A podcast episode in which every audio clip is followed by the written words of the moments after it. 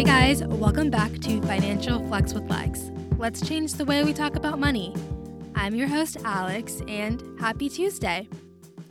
All right, you guys. So today's episode, I'm so excited for you guys to hear it. It is something a little out of the norm, but I merge my obsession with true crime and my love for personal finance to bring you the story of Anna Delvey, aka Anna Sorokin. So I remember when this story first broke about two years ago, and I remember just being at work, just so engrossed in the story. And I was like, this girl looks so innocent.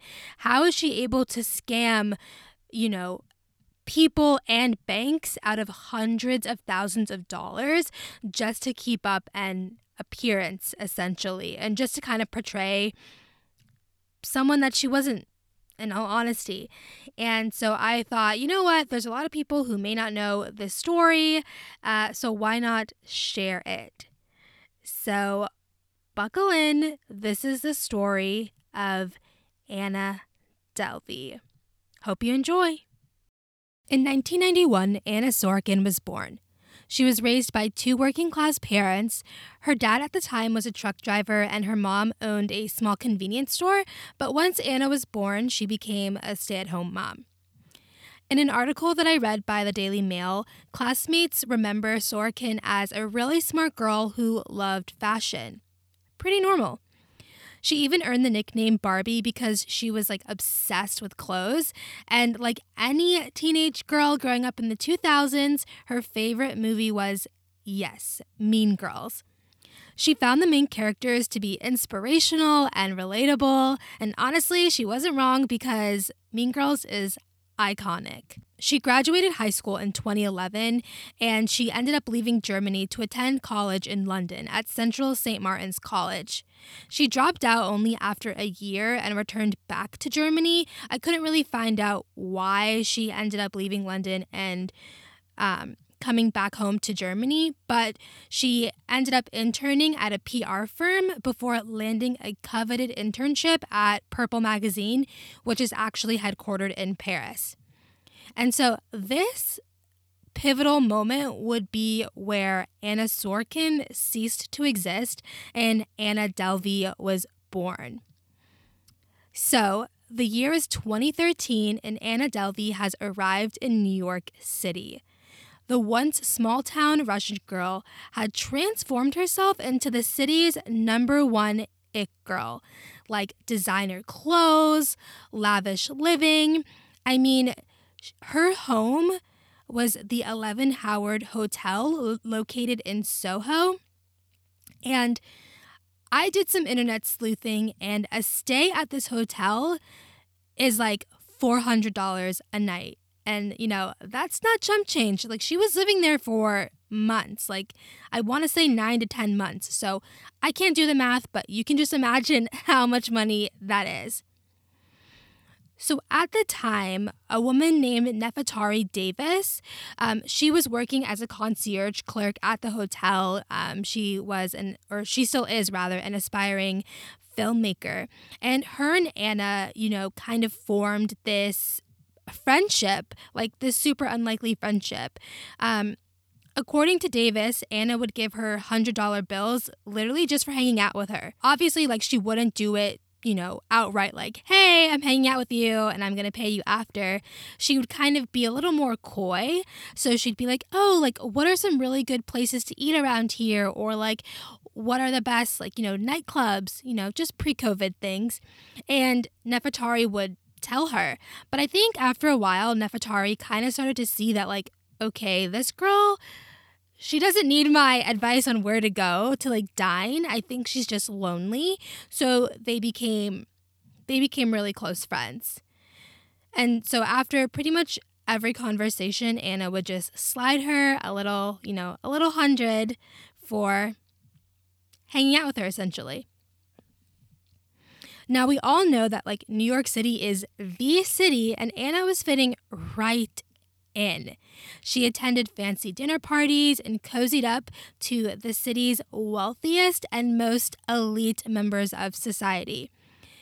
In the same article by The Cut, written by Jessica Pressler, Nefertari recalls going to a dinner party with Anna and sitting next to Macaulay Culkin. Like Home Alone, Michael Jackson's friend, Macaulay Culkin. Crazy.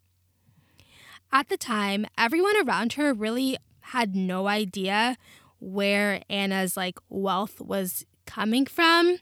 She told some people that her dad ran a business producing solar panels. Others thought her dad was a Russian diplomat or maybe like an industry titan. And honestly, others didn't really look into it that much because she always just seemed good for it. She was like, you know, she looked the part, so they didn't even second guess it. Even though Anna looked the part, she definitely wasn't this wealthy socialite that she was letting everyone believe. She would actually scam friends um, into paying for trips for her. So, after a while, though, people started to kind of notice how Anna would only pay for things in cash. And she always seemed to have people pay for her expenses via credit card. But I mean, like, Anna isn't stupid. She wouldn't she would kind of play it off. So she would pretend like she forgot her wallet at home and be like, "Oh, just, you know, pay for this on your on your credit card. I promise I'll pay you back." In one instance, she had proposed a trip to Venice um, with this guy named Michael Huang, who was an art collector. And he recalled ha- having to put the hotel and plane tickets for their trip to Venice on his credit card and never getting that money back from her. And I guess because, you know, he was super wealthy and super rich, you know, $3,000 was kind of chump change to him and, you know, he forgot.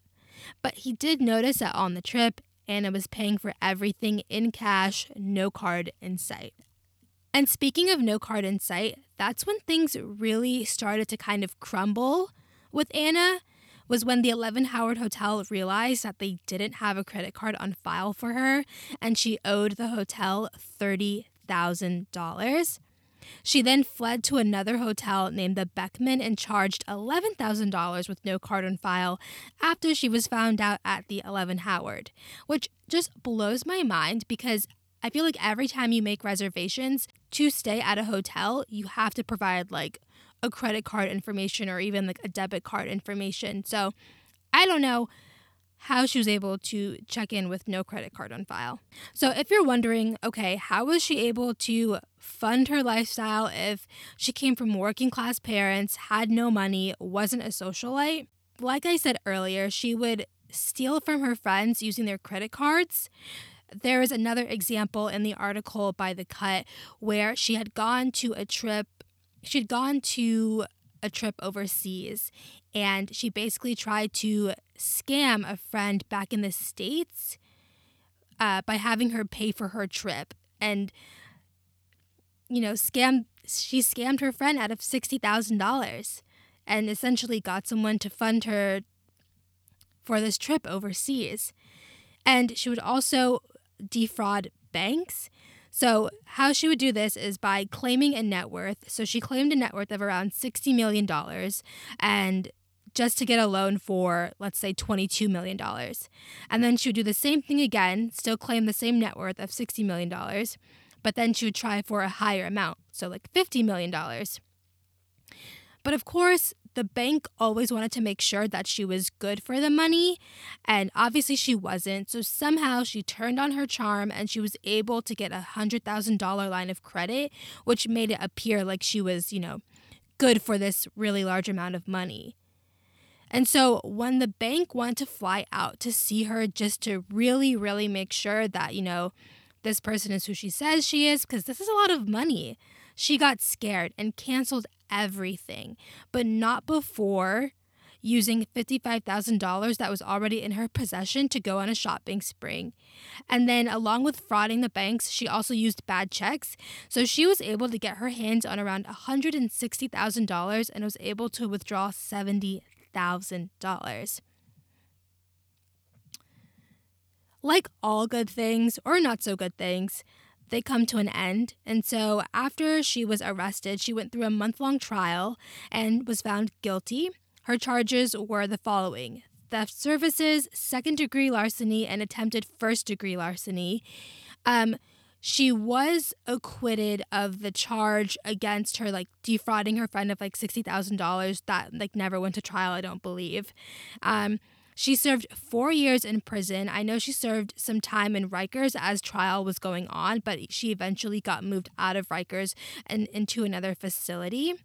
Her visa has expired and so she's now facing deportation. But I'm sure you all could have guessed it. Netflix is actually working on a movie based on Anna's life right now. So we haven't heard the last of Anna Delvey.